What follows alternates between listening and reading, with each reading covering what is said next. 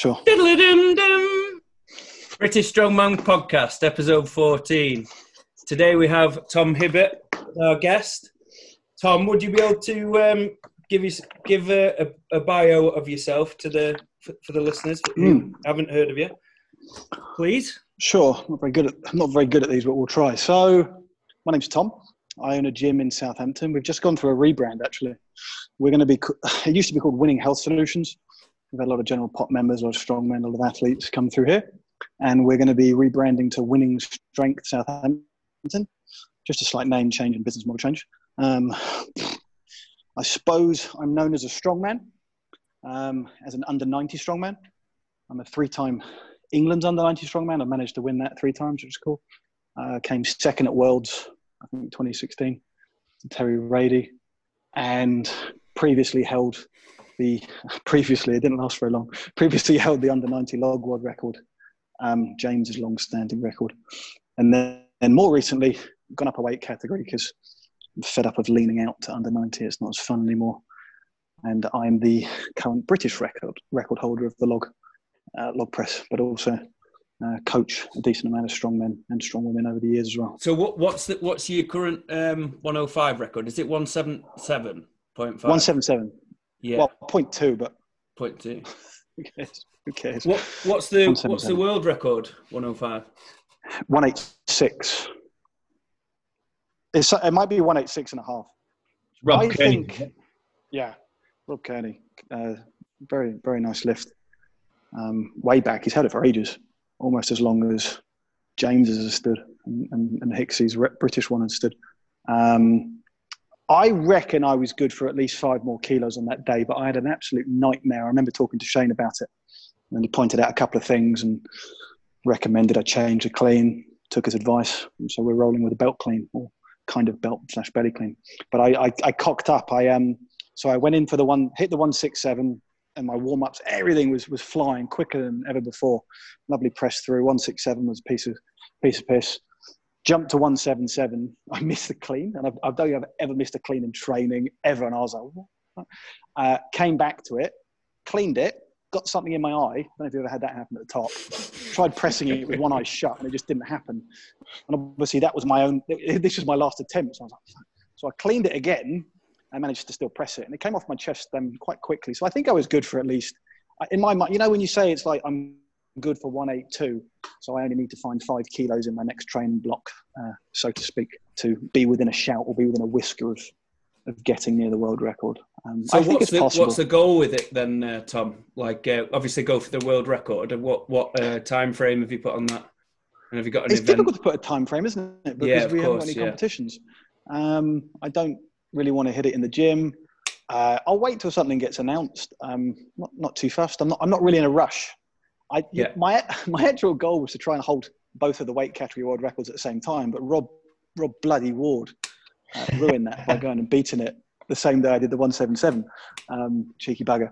So yeah, there's no there's no time frame. If I can if I can get 187 by the end of the year because there's a comp, I'll do it. I think that would be the last last one I try and attempt. I think there's more there to be found, um, but obviously, just beating a world record is is enough. If you get a few more kilos, it's cool. If not, you're not that bothered on the day whether you beat it by a kilo or five kilos. And do you have an, any other uh, goals within competing in strongman, or is it is it are you mainly focused on specialising with the log and maximising No, what you can do in I that? Oh, I did. What was it? I, I did Worlds last time in 2017, and then I just kind of took a step back. I needed to, uh, uh, for my mindset, it wasn't. I didn't really have a nice comp uh, mentally, um, so it just I just kind of lost lost passion for the whole competing. But I still had that passion to try and achieve James's world record that had stood for forever. Um, so no, I don't really have any aspirations on competing. I never say never, but it's very all-consuming even just training a lot, The log's much easier, but you, you know, you throw in deadlifts, heavier squats, moving events. I don't really have any aspirations, especially at 105. I mean, the weights, even just at under 90, were getting um, enough. I haven't done any comps at 105 of a decent standard. So trying to jump up to, what is it, 400 kilo, 430, I don't know what they do, 440 yokes. What do they do? Something, I just don't have the aspiration to do it. I think I think the what what is the the they're doing s- 105 Super Series this year, which is like the I think it's like Britain's. Is it maybe England's most powerful man merging mm-hmm. into one? Like, um, mm-hmm. Um, and I think the the events for that because I've entered actually. Um, the events for that are 125 yoke press, um, 350 yoke, 15 mm-hmm. meters drop and turn, mm-hmm. um, 280 frame carry, mm-hmm. 280 15 inch axle deadlift, mm. and a medley, I think, maybe something else as well. Yeah, it's not, um, it's not crazy, so I've, I've no, it's not. Yeah. Um, I think you're looking at like world's 105 weights or something because the I actually think, if I'm no offense to the guys over here, but I think the 105 standard has actually dropped a little bit overall because the guys have started moving moving up. Hmm. Um, no, it happens, doesn't it? It's natural progression. Yeah. And there hasn't been that kind of natural. And well, to be honest, I haven't followed it properly for about a year, so there might be now. But like you know, the Sean Kennedys and the Ben Kelseys and mm. all, all, those lot that were mm. crazy strong. They didn't don't seem to have been like replaced, so to speak, from, from what I've seen anyway. So do, do you do you think do you think that it seems like people are skipping like almost skipping a step with the national level comps and going to like worlds? Is that what you, what you mean, or do you just think? Well, I don't even know if those guys still compete, but I just don't see those big names um, around anymore. That used to be every year. It was like Sean would be at the Southern qualifier, I think, and then um, Ben Kelsey would usually just auto qualify, and there was all these um, like obviously Cleggy's left and Trav and people like that, but there's all just these guys that were just like way ahead of the time, almost for static strength, and since mm. they've moved up or left, it's kind of turned into a more athletic field instead of dominated by the you know the heavy numbers. So it's like mm. the med, the speed on medleys is crazy, and the yokes and arm over arms and stuff. But there's not that raw, static monster mm. strength mm. there anymore. So the so the weights don't seem to reflect that in the comp. Is all I mean. Yeah, those weights scream under ninety to me, and that's no disrespect. Obviously, it's it has to step up. You know, it has to be just below world standards. But if you're asking me if I'm going to compete in a in a 105 comp just at a British standard, I'm not that interested. I, my my belief is either go for world standard or not at all. Yeah, what, do, do you know what the what the weights are approximately for worlds, Shane? Was it, um, the can't, can't, rem- can't remember from last year. Mate, to be honest with you, I know it was heavy though because I remember thinking. Usually, I see 105 comps, and I always think to myself, "Oh, I could have a tickle at that." But yeah. um, I remember thinking, "Oh, that would I'd actually have to have a long build up to get anywhere near that." So I remember it being heavy. Mm. Yeah. Brilliant. Um, right. So, for, first kind of thing that I want to discuss with you, Tom, um, mm-hmm. to give to to give the listeners like a lot of value. So, so assuming that we're we're we're talking to like a lot of like say novice, inters levels, maybe maybe national level uh, competitors here, what would be your top top three tips for log? For log? Yeah. um, it doesn't have to. It doesn't have to be. It d- doesn't have to be three. But I mean, I mean. Um, oh, oh, all right. So I'll be more specific. Sure, sure. Like, um, I mean, first, get a, get a te- technical. All right, fair, fair Technical tips for log clean and press for what max for reps. Yeah, let's say, let's like say the biggest errors that you that you see at that biggest kind errors? of uh, that you kind of see at that standard. Yeah, most common errors most common errors that really wind me up. So, um, not being able to fucking deadlift it properly. I know it sounds stupid, and I see it all the time, but Shane will can uh, will agree with me on this. You trained Mike Neal for a period, or you were con- consulting him, or you, you, you, you, were, you were dialoguing with Mike. Is that correct? Yeah, yeah. I worked with Mike about three years ago. Yeah. Yeah. So you work. There you go. You work with Mike. What's the worst part of his log? The bent over row. Yeah. yeah. so I, I don't believe in bent over rowing it into your lap. My opinion is deadlift it. So if you can deadlift the barbell from the floor and you can deadlift like, you know, under 90 kilos, you can deadlift 300 kilos upwards. I think the world record is 360 now. So that's a huge weight. And I, I've seen guys, I've seen a guy who can deadlift probably 350 in a suit, but he can't fucking deadlift 100 kilos off an 18 inch block with a log. It winds the crap out of me. The deadlift should be efficient. It should be easy. And people mess that up. So at the beginning of the move, you've already wasted too much energy. You're either using too much lower back, your hips are rising. It should be technically perfect. It's from a partial height and it's submaximal. Okay. So perfect deadlift would, would, would be number one. So, um, so, you, so to so to clarify, you're talking about the people who like say say pull it in with their like bicep and or bent over row into the lap rather than just standing up and extending. Yeah, anyone who bends who, who rows it into the lap is is missing out. It's, it's very inefficient. I, I mean, any of my clients that do that is the first thing I'm like, nah, stop that, start again. Deadlift, deadlift the log. What can you do more? Can you deadlift from 18 inches more, or can you row into your, you know, do a bicep curl more? Uh, easy, easy answer. So it's inefficient from the start. Um, if you're inefficient from the start, using more energy, so you've got less energy for the press. The other thing, and again, Shane and I keep on getting tagged. Is, it, is he one of your clients, this guy that keeps tagging us on Instagram? Who? I don't even know the guy's name. I'm not very good with, with Instagram accounts and whatever. But I remember he tagged me, and I've never met him before. And I was like, oh, Lewis. Lewis. it's not a client. No, he tags us. Yeah, I know who he is. No, no, it's not. I know you mean that. Okay, I did. I didn't want to because if he's your client, I didn't want to get involved. Um, but he, he tags me, and I think it's because he wanted a tip, and he tagged Shane, and he tagged you know he tagged some some some coaches yeah. in it. And you know, I assume he wanted some techniques. I was like, oh, I think you want some technique advice. I'm like, look, you are losing 20 kilos by not getting through your toes on a push press. So when you go down at a push press, you should be obviously going through your yeah, heels. I, re- I remember the post we, we uh, we echoed each other. I think with what we said. Yeah, I think Shane said the exact same thing. I think I'd said it, but I didn't see that you'd written that already. But it's like you're losing that weight. What pisses me off is he then tagged me in the same fucking lift four to six weeks later, going obviously wants more advice. I'm like, fix the first point. You haven't fixed it yet. So I didn't, I didn't, I didn't post anything. So the next thing that really annoys me is not being able to get through your your toes, not plantar flexing your foot. Everyone does it. Look at Z. Everybody gets. It's, it's like if you do a jump without plantar flexing, Tell me if you can jump higher than with plantar flexing. Yeah, that's the. I stole that cue off you, and I tell people to do that, and sometimes they actually try and jump in front of me. I'm just like, oh my god. yeah, no, it's it's you know it's like anything else. It's technique.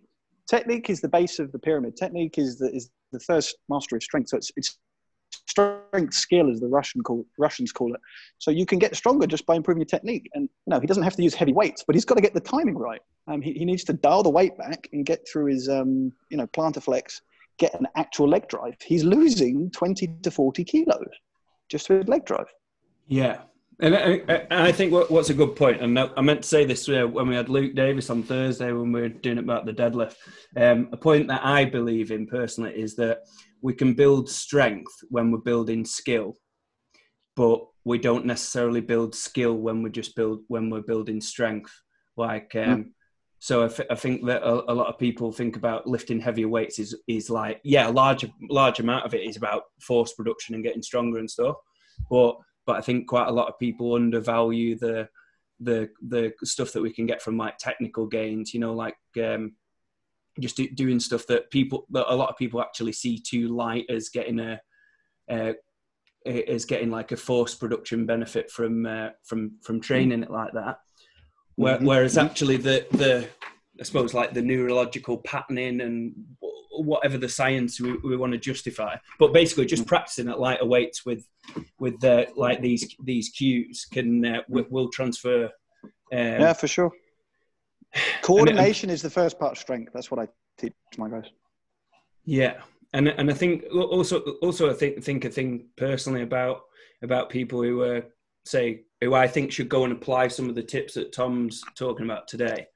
Like if you if you work with with a light enough weight, if you work um, say even like say 50 60 percent of your max or whatever, you'd be you'd be surprised that how how much actual technical volume you can accumulate that isn't going to really interfere with the recovery.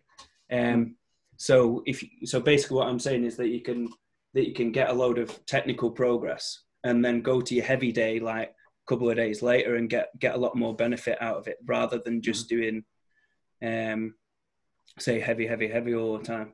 Um, yeah, I, I, I, completely agree with you on the um, that's the the big that, I think that's the, the thing where people are missing the boat the most is like ex, the triple extension or extending onto the toes, however we want to put it. Um, mm-hmm, mm-hmm. It, in in the clean as well, like you see see mo- most people um, keep the heels flat on the clean, and uh, it's something that I, I've had to work on personally the last six months. I've been really focusing on ex- driving through my toes on my clean, and my mm. cleans improved significantly from doing it. And um, and and again, that I've only managed to do that from working with slightly lighter loads, and only now I'm doing it at max load, and it, and it's actually transferred over because I was getting over like say eighty percent, and I was going back to my flat feet, if you will. Yeah. Um, so yeah, I think think, think that's uh, re- mm-hmm. really good, Tom. Um, sure. what, what about you, Shane? Well, let's get Tom He's only given us two points. So I want to hear his third point. Oh, go on then. Yeah, what's the third one? What's the third one? Go on. I think for me, the third point is lack of thoracic mobility or tightness in the shoulder girdle. So if you press, you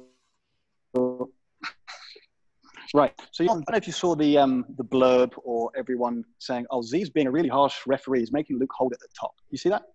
Yeah. So there are lots of people going, "Oh, he's being a really harsh referee." Right if you all your joints are in a line, you can hold 50% more weight at the top. So holding, you know, your one RM at the top for an extra five seconds is, is a piece of piss.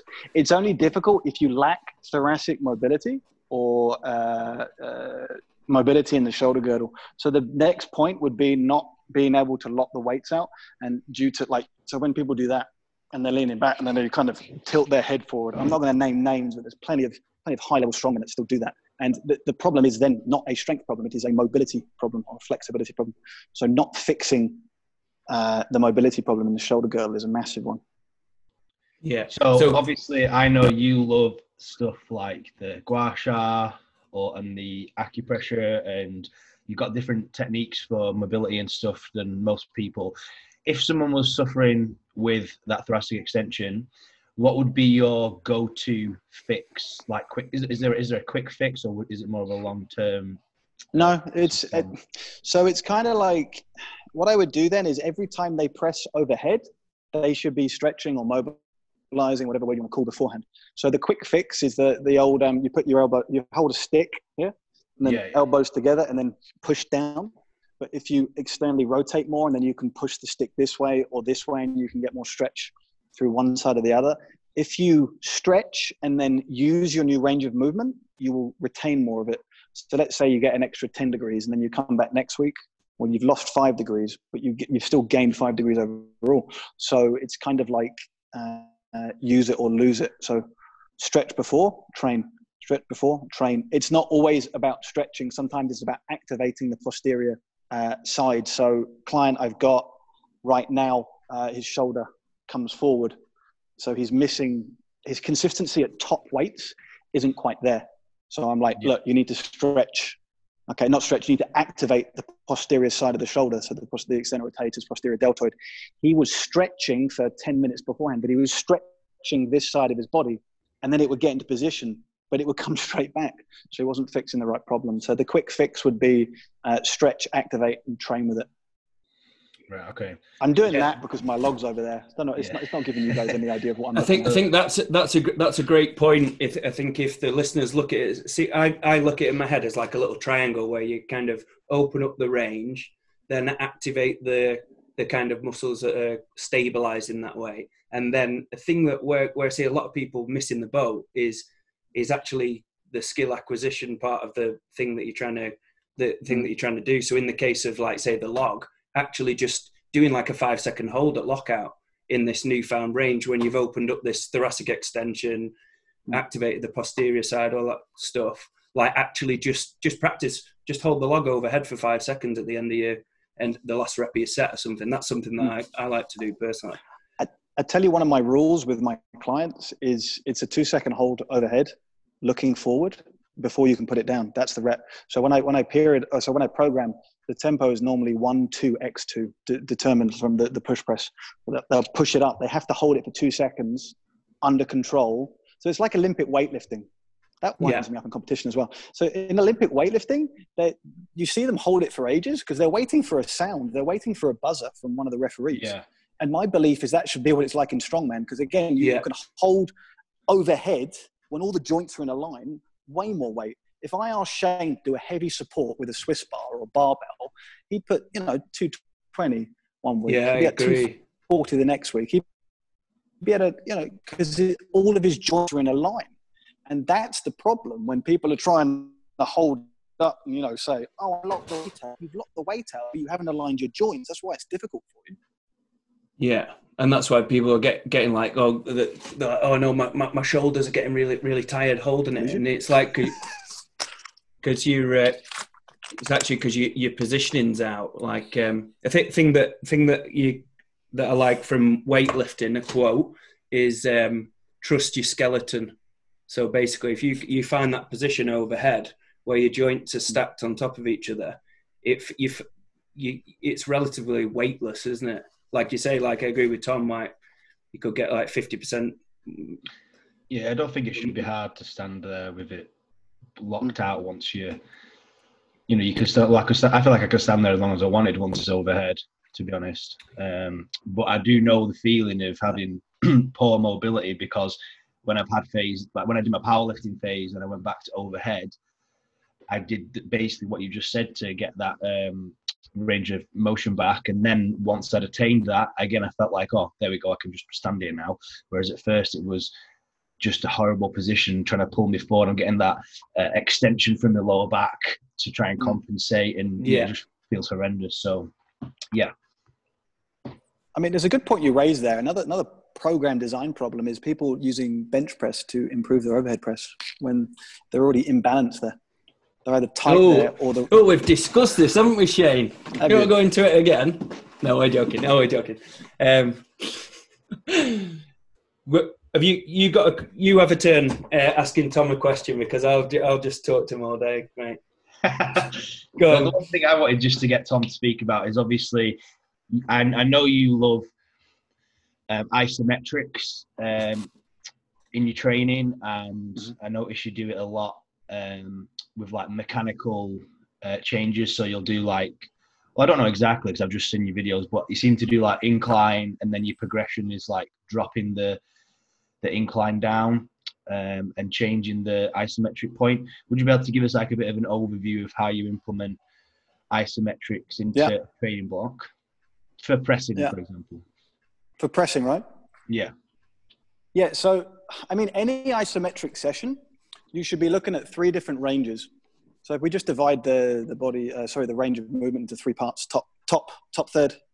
Uh, Okay, middle can I just interrupt a sec? Sorry. third. So isometric for any listeners who are a bit thick means uh, pause,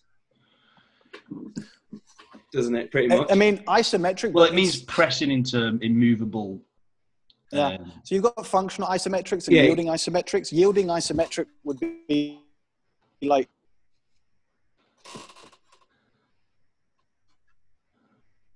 right and you would just hold it at a point. So that could, could pause at the bottom. What we're looking at is, and and what Shane's uh, uh, referring to is functional isometrics. So I Right, would be okay. in a bench, in a rack, for instance, bar would start at collarbones. I would press the bar up, ew, and it would be object, i.e. Uh, the weight pins or your safeties, safety Yeah. straps, whatever. So I'm pressing against a force I cannot move. Does that make sense? yes. Okay, so that's that's the method that Shane's referring to. Brilliant. Um, so again, you, you divide it into three positions. The reason you do that is you want to get strong. Obviously, at each position you need balance, but you can get stronger 15 degrees above and below where you're pressing. So if I'm pressing, and you know, I've only got the rack only allows me to get it uh, press into press the bar into the rack at my chin. Well, I'm going to get uh, stronger just above and just below that point. So it's not at that set point that I get stronger. There's like a smaller radiation effect you could consider. So I would always do. I say always. It's a principle. So you know, I'll break the rule. uh, I break the principle at some point. So I will generally do three different positions. I will do lower point because it's usually the weakest point. So I'll press the bar into around my chin. I would do the midpoint, which would be pressing the bar maybe around the forehead, and, or pressing into an isometric around the forehead. And then I would do a top range position, which is pretty much lockout. Um, most of the time, you want to go from weakest to strongest. Now you can be you can be weak at anywhere. I've had somebody really weak at the top of the squat. You'll actually find that a lot of people in the mid range of a movement are weaker than the bottom range.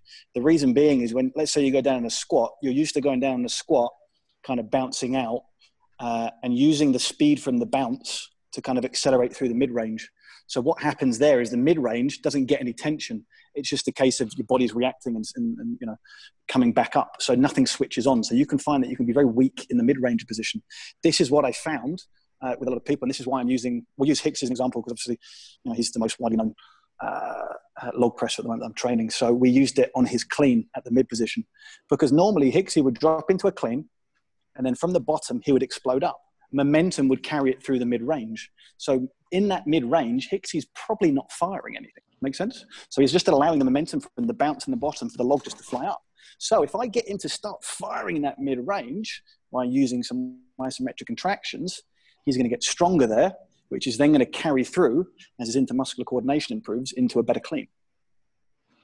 Yeah, so I doing those uh, cleans, and I did wonder. Uh, I did wonder the reason you had him doing it. So that's good to good to know. We, Shane, we, we kind of talked about with Luke about de- de- on Thursday about deadlift programming, didn't we? Where, we? where we were saying about like basically different variations and um, and uh, how how they can can help the main lift. And I suppose it's um, I suppose it's some. I'll be honest, like something I never really never really thought about the um, a way of developing that that kind of um, yeah, I like it. Brilliant.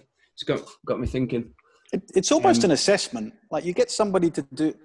I had a powerlifter do it for the first time, and I watched him do it, and he nearly fell over with just the bar. We're talking that's that's not even 20 kilos of pressure at certain range, like in the mid range. And like, well, you strengthen that range up, your squat's going to fly through the roof. So right now, your body only has the capability in the mid range to apply 20 kilos of pressure, and you want to get to a 250 squat. Well, just yeah. improving that, your, your, your, your lifts are going to fly up. Uh, in an isometric, you can apply uh, depending on which research paper you, you, you read, anywhere up to 15% more strength. So you can recruit higher levels of motor units. So it wow. is a great method to get stronger. Have you guys, I'm sure you have, I know, have you heard of Julius Maddox? Yeah. Yeah. Ben. So he's the bench press guy, right? Um, he's trained by a guy called Josh Bryant. Josh Bryant is very well known for utilizing functional isometrics. If it works for someone who's about to bench press 800 pounds, okay, it definitely be you can play, take out and use for yourself. Sorry, can you just say that a little bit again? The the connection went a bit funny. So after you said you were about to say benching eight hundred pounds, if it works for somebody benching eight hundred pounds, so it's worked for say? someone who you know to, to get all the way to an eight hundred pound bench press. So it's something yeah. that anybody can use uh, and incorporate into their training. I'm not saying use it all the time. It's a it's a tool like anything else. But if, if, yeah. you, if you haven't used it in a, in a training cycle, I'd look at it and be like, it's something you can use. You don't just have to use it in the three ranges I said. You can literally just find your weak range and then work that and just overload that for a period of time. Um, the other main principle I would use with using isometrics, if you do isometrics, at the end of your session, you need to do a full range set just to, uh, it's to do with the neurological firing again. You want to do a, you finish on the top range, do one extra full range set. I've used it to hit PBs. If you do one set maximal effort at the bottom range, mid range, top range, go and put on, say, you, you know, 5 RM and you'll probably get six, seven reps of it. Brilliant.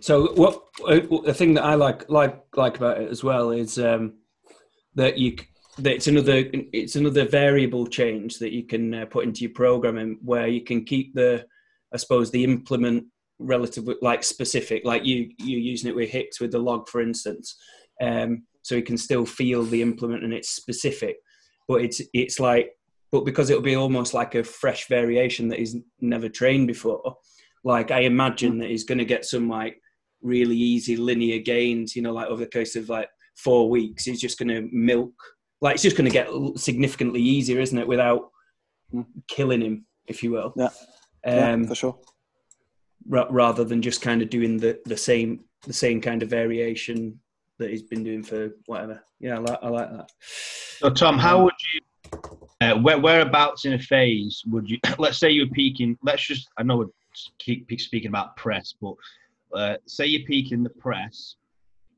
where, where, how far out would you finish your isometric um, training block? And is there a phase that is best to be transitioned into after it to get the most benefit? I'll answer it a couple of ways just to make it easy for you guys. So the bottom line is you can use it just before a 1RM attempt. So look at it that way. It's a potentiation effect. I know uh, some bench pressures. I'm pretty sure Julius uses it. He will do an isometric lockout with you know whatever weight plus somebody pushing down on the bar before he goes out and tries his 363. So you can use it to potentiate the nervous system. So if you think if you know that, it means that you, you can use it at any point in a training block. Right, okay. My opinion on training is is to undulate. Um, I don't use linear models personally. Um, I get better results or I feel better with an undulating model. I know how to uh, affect change with it. So, with that being said, I would use it in intensification phase. Right. So let's let's give an example. Like the first phase, let's say weeks one to two, I wouldn't use it. Weeks three and four, I'd use it. Weeks five and six, come away from it. week seven and eight, use it. And you can use it multitude of ways. You can use it for every single position, or just use it at certain positions. Cool. Interesting. Good food for thought for me. It's great for rep PBs because obviously a rep PB is not like it's not maximal; it's sub-maximal by by the name. It's a rep PB. But if you've got a rep PB and you're feeling good and you're like, oh, okay, I'm going to do this, you can do it either deadlift, squat, or bench. Do those three points just for one set each. Potentiate your nervous system. Go and get, then go and do your ramp ups for the whatever it is, and you will crush a rep PB. I've done it so many times with myself and other clients. The article's on my website. So what, yeah, what's your what's your website by the way? Oh fuck! Currently, it's winning uh, winning-performance.uk. Brilliant. Yeah, just may as well say the articles on that site are absolutely awesome. I've literally read them all about thirty times. They're really good. Try and remember the knowledge in them because they're uh, they're just great. And there's there's one one of my favorite deadlift training blocks that I use and I always tell people that it's from that site as well. I got a plug every time. Is the one where you do the uh, things like two weeks accumulation, two weeks intensification. It's like ten by four snatch grips or something or deficits. You can choose your variation, and then it goes into like cluster sets later on. I think it's an absolutely brilliant training block, and it's just on that on the site. So I think people should check that out. I can't remember what the article's called. It's probably called Deadlift Program or something, but definitely check that one out. It's actually got six. It's got six. Pro, it's got six programs on there. It's um, uh, undulating periodization for maximal strength, and it explains why I don't like linear and prefer undulating. We won't. We don't necessarily need to go into that, but it, there's six different um, options. You have got deadlift, front squat, back squat, bench press, log press. So it's like a 12 week, pro, free 12 week programs, but it's only the A series. Obviously, you'd have to figure out your own system as well. But thank you for plugging it, Shane. I appreciate it. Yeah, I think it's really good. I think it's class. Used it myself a long time ago actually because I think the article's quite old, isn't it? Yeah, I haven't been getting too much up to date stuff recently because we've got an online platform and I've just been my time's been taken up by that. Right. Okay.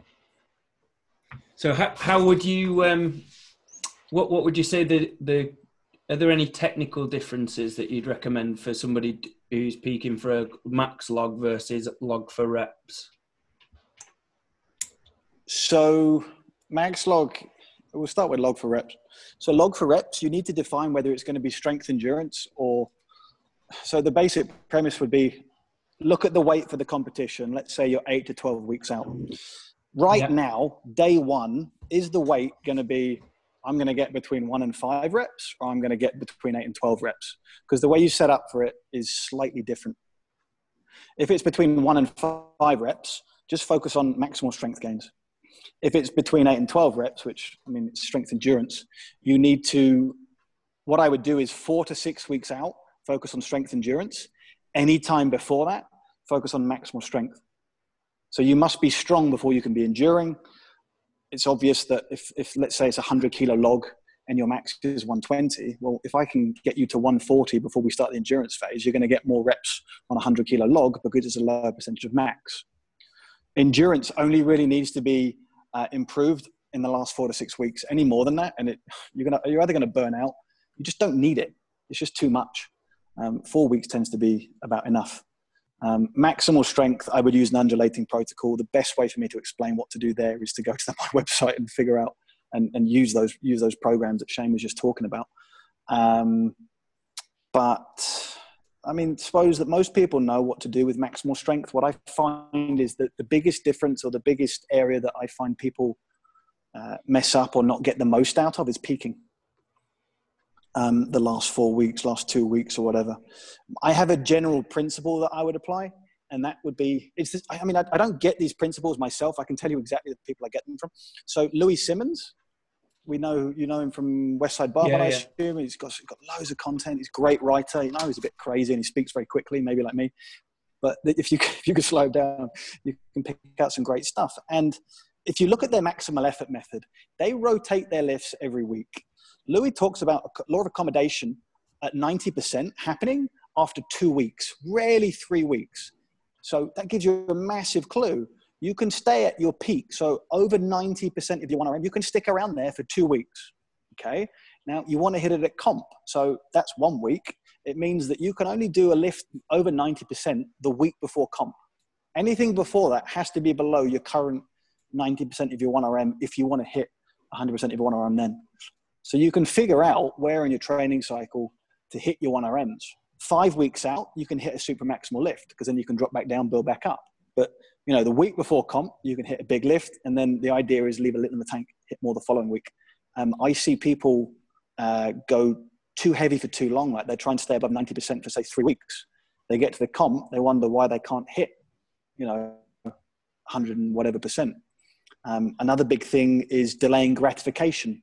It's, it's, it feels fucking brilliant when you hit PB um, in the gym or out the gym. But I can tell you right now, the biggest lesson I learned, and that's the only thing that allowed me to hit the world record, was to hit it fucking comp uh, and delay gratification. It's great when you hit it in the gym, but you know you'll remember a world record or British or record or PB better when you hit it in competition.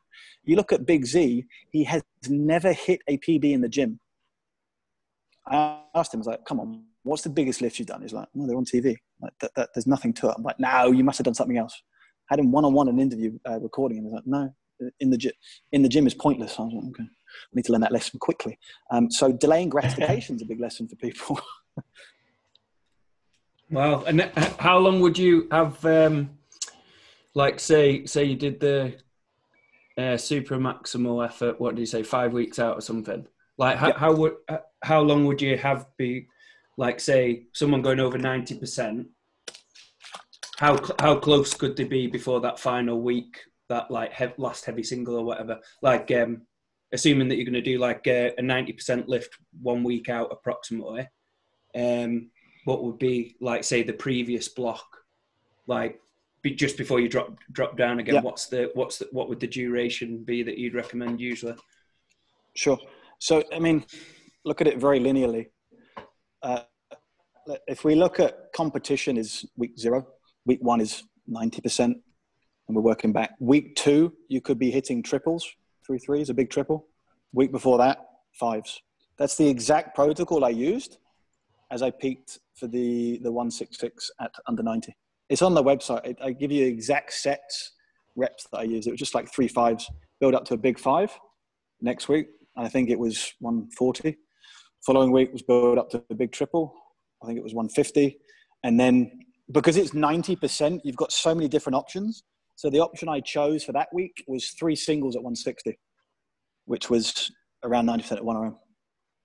Is this what's no, outlined in your log ebook as well? Um, for the peaking, yes. Right. I, so check out log the log ebook was, as well, which is on the website as well, still, isn't it? Yeah. Yes. Yeah, that's still available.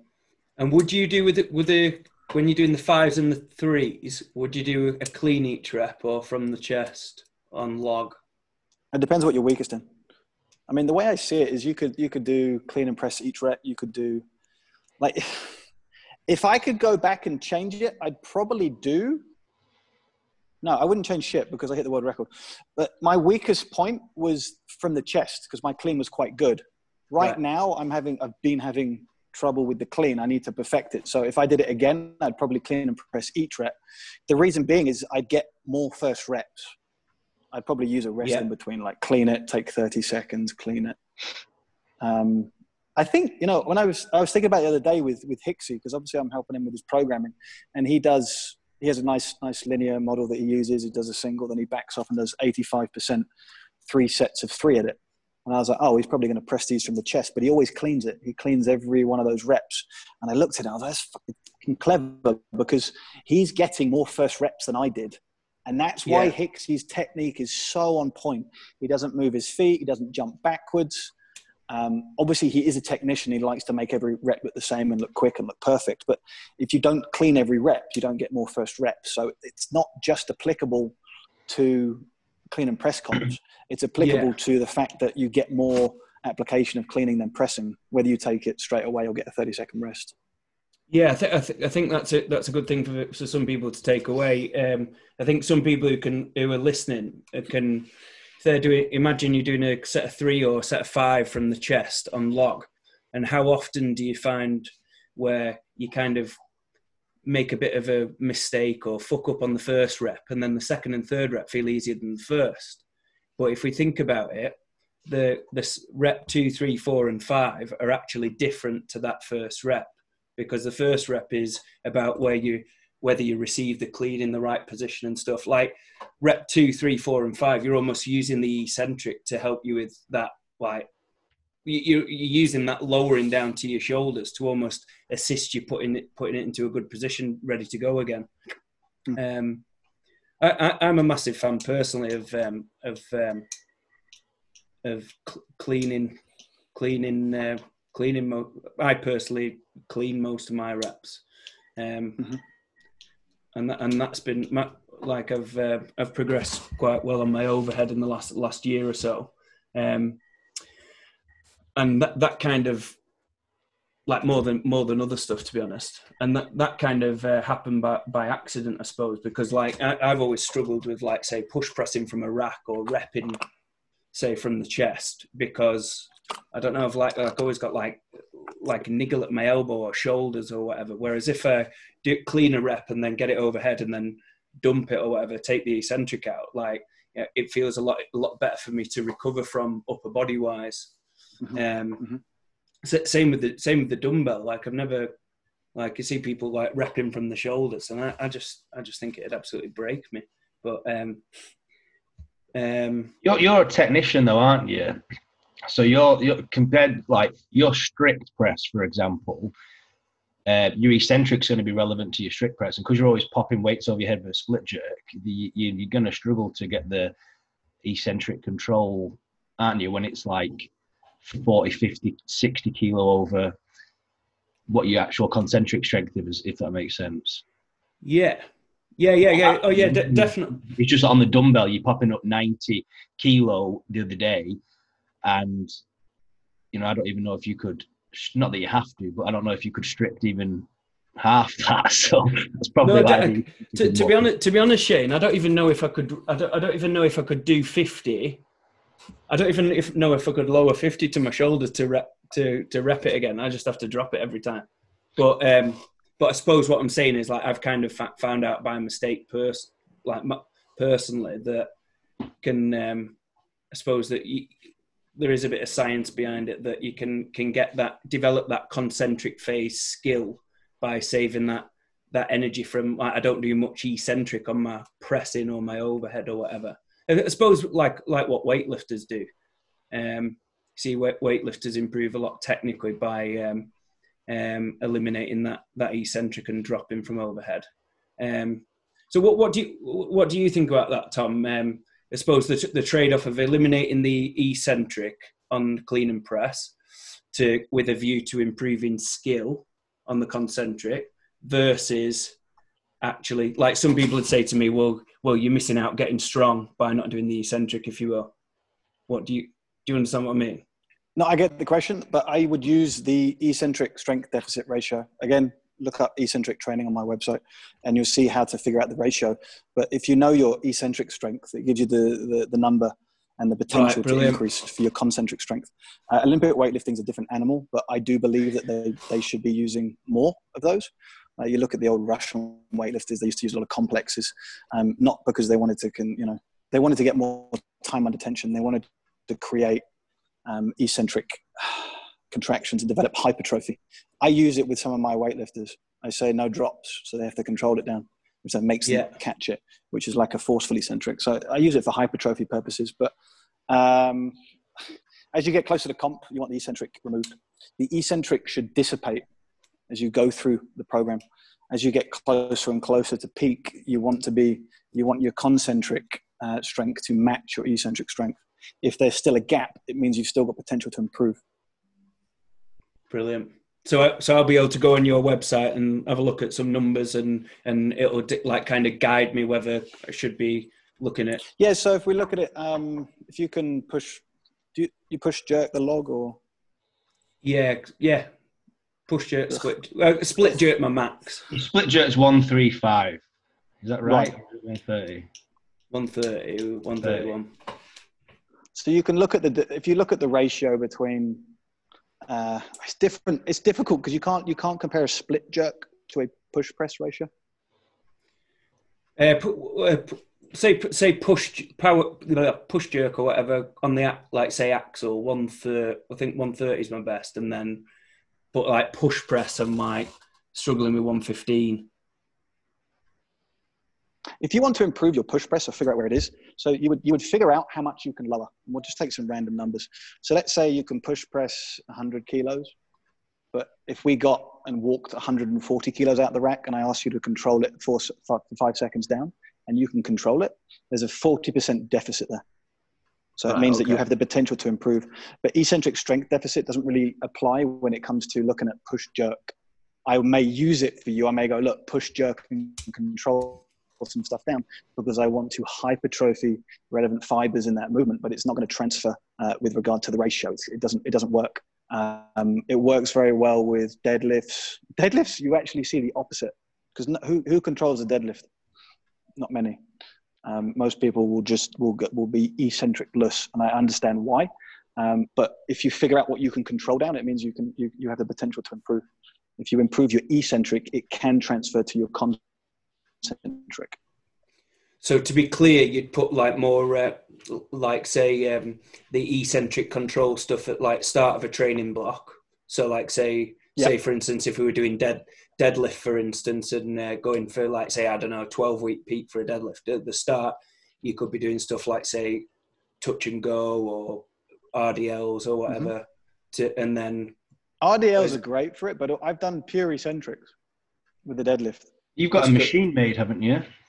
Uh, to help Yeah, you. so All Out Athletics uh, made it, and we're going to be working together. And that, that's the other company that I've been setting up in the background, Winning Strength Equipment. We're going to be working together on designing some equipment. But yeah, it's just like i- i- imagine putting the monolift hooks at a deadlift point. It's it's, it's like that. I think most com- most people have you know, a power rack with monolift. You know the monolift hooks that just kind of drop away yeah, after you pick the bar up. So let's Yeah. say you're doing an RDL or you, you set it up for an RDL height. It means you haven't got to walk back. When you're walking back with a deadlift, I remember doing it out the rack with it was only Oh, 300 that's kilos, class. but trying to trying to trying to walk back with 300 kilos, and then you want you want you don't want your feet like that, and then trying to lower a deadlift. Um, so it means that your feet are planted. You just do either a shrug or just stand up a little bit, hooks drop away, and then you can control uh, the eccentric down. But yes, for you as, a, as someone who's doing a jerk, uh, eccentrically, you don't need to be strong eccentrically. Come towards the the peak. You want to be strong concentrically. So I would do it very early, literally maybe one, maybe two to four weeks of it, and that's all you need, just to tickle it over. Um, otherwise, you know, law of accommodation sets in, and you're not going to be hypertrophying relevant fibers. Remember, the the eccentric contraction predominantly recruits fast twitch fibers.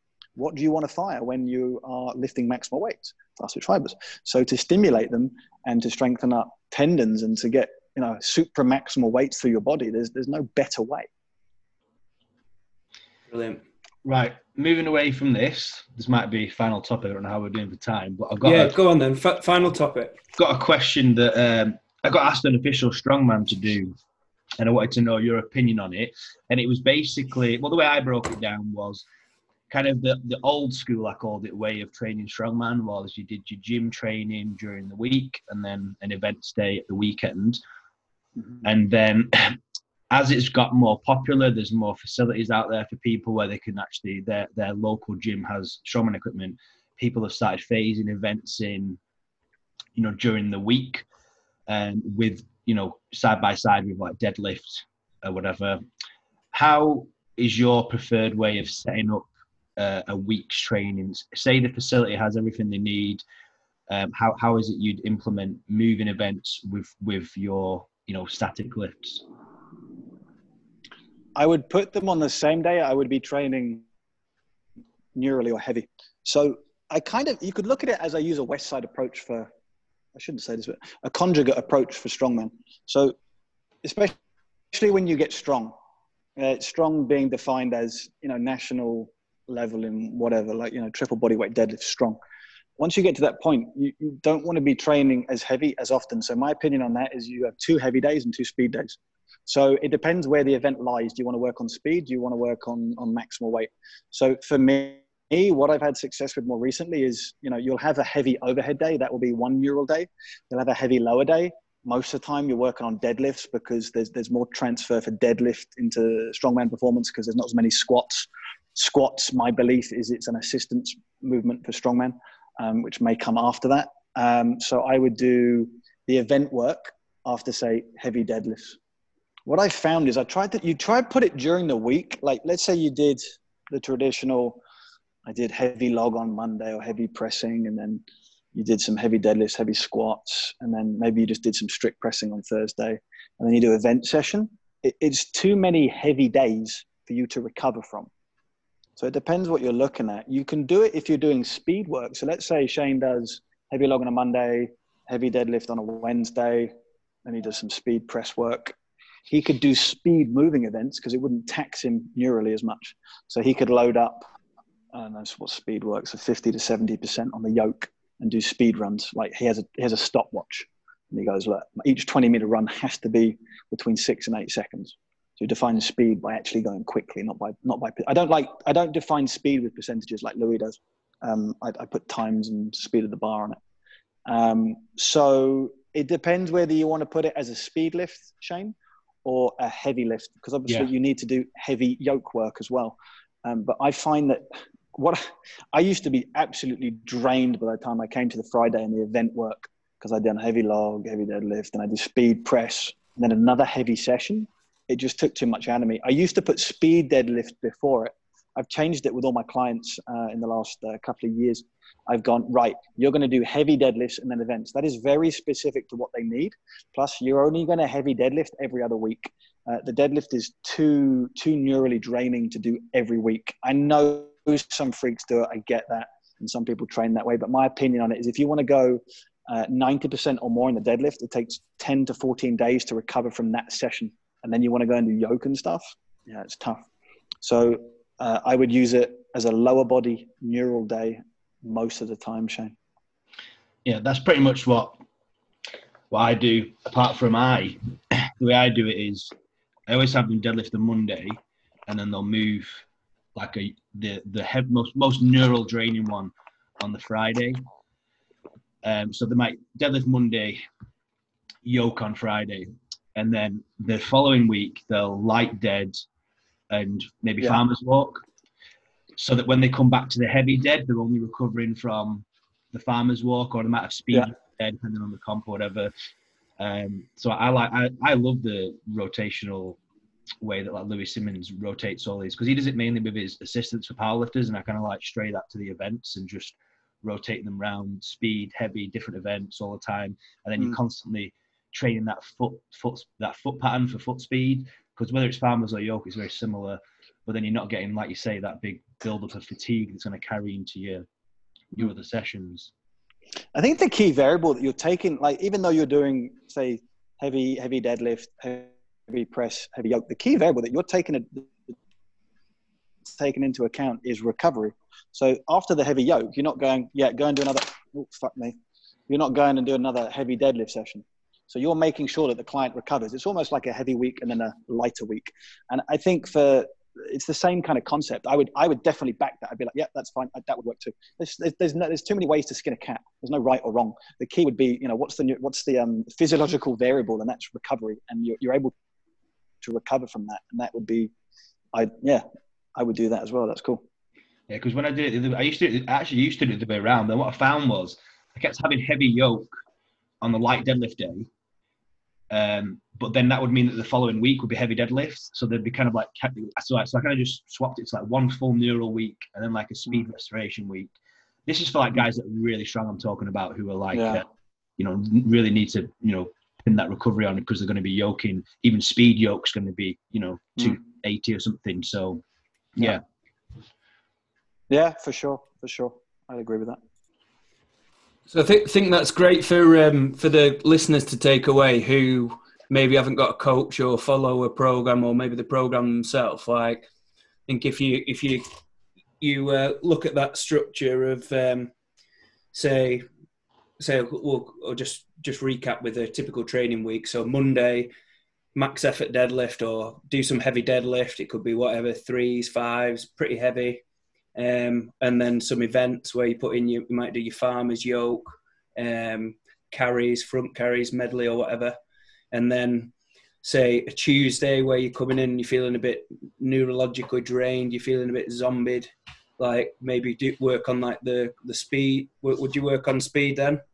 On the speed overhead on the like a, if it was me, I'd be doing like a, a strict press variation or something low hinge bearing as well. So I know you guys don't like bench, but incline bench or something where you know you're not putting any load through the posterior chain, or even if I was doing assistance like seal rows or something, that's just how I would do it. But Yeah, so so like assuming that they're uh, that they're a bit fatigued in that um in the hip hinge or whatever, and they, they don't want to. count the, the big Monday.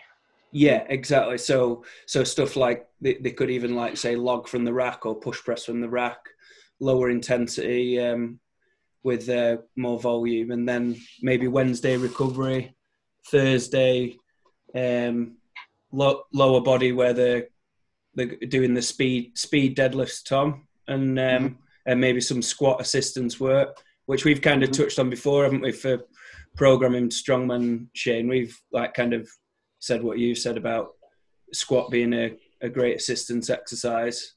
Um, It, it Do as I really say, not depends as I where their do, 'cause squat I is don't do well. that. I just squat heavy, but Well, this, um, this is it. The squat is the easiest movement to recover from. You can squat every day to max. There's loads of programs out there and people showing you you can do that. But the squat, it depends where it is. Like if I've got a guy and I've had guys, they can deadlift. Uh, I've had a, I'm trying to think of some, some numbered examples. Deadlift 320 at 80 kilos, but he can only squat like 170, 180. Like that's a huge difference. You need to be within balance.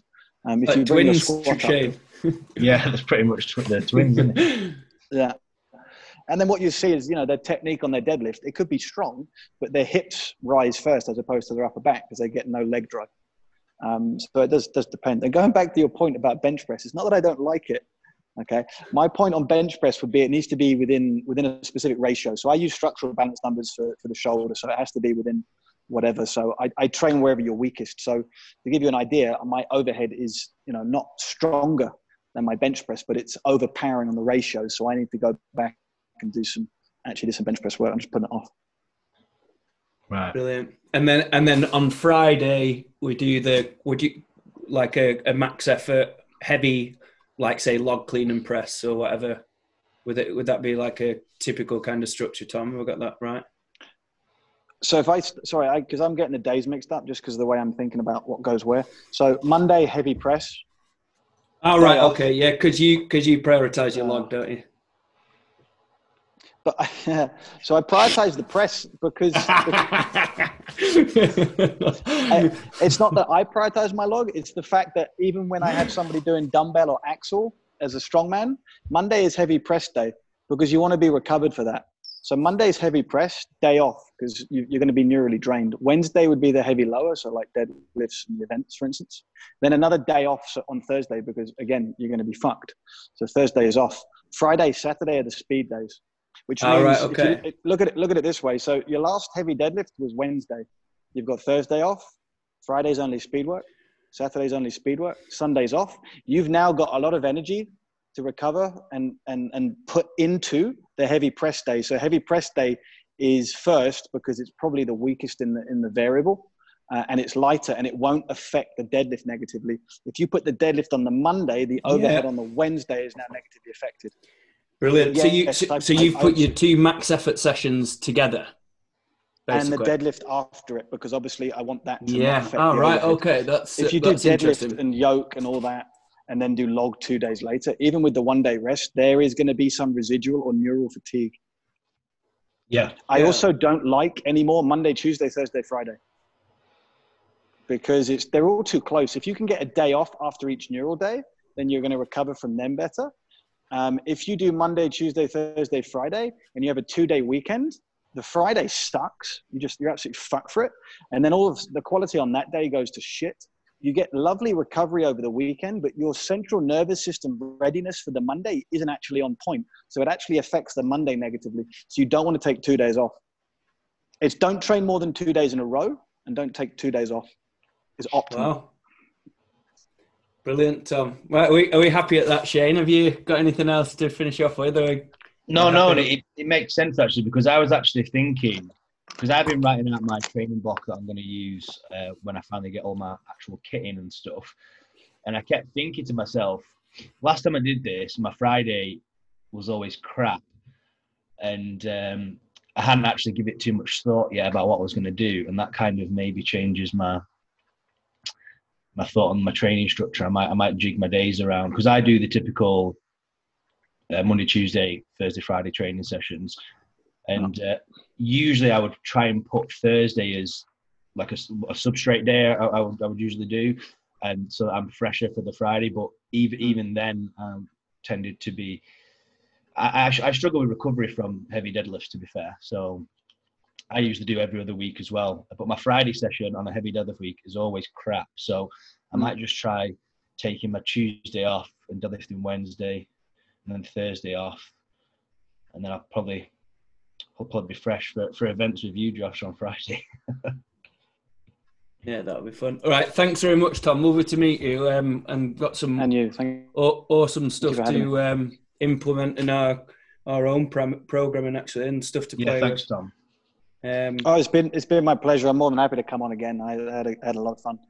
By the way, Shane, what what do you weigh at the moment? Your arm in front of that camera makes you look 115 fucking. I'll be honest with you, Tom. massive. For the, Are you just doing it for angles? Time, for the first time in 10 years of training, for the last eight months, I've trained arms twice a week. And I've put two inches on my arms. I've got 18 inch arms. They're pretty big.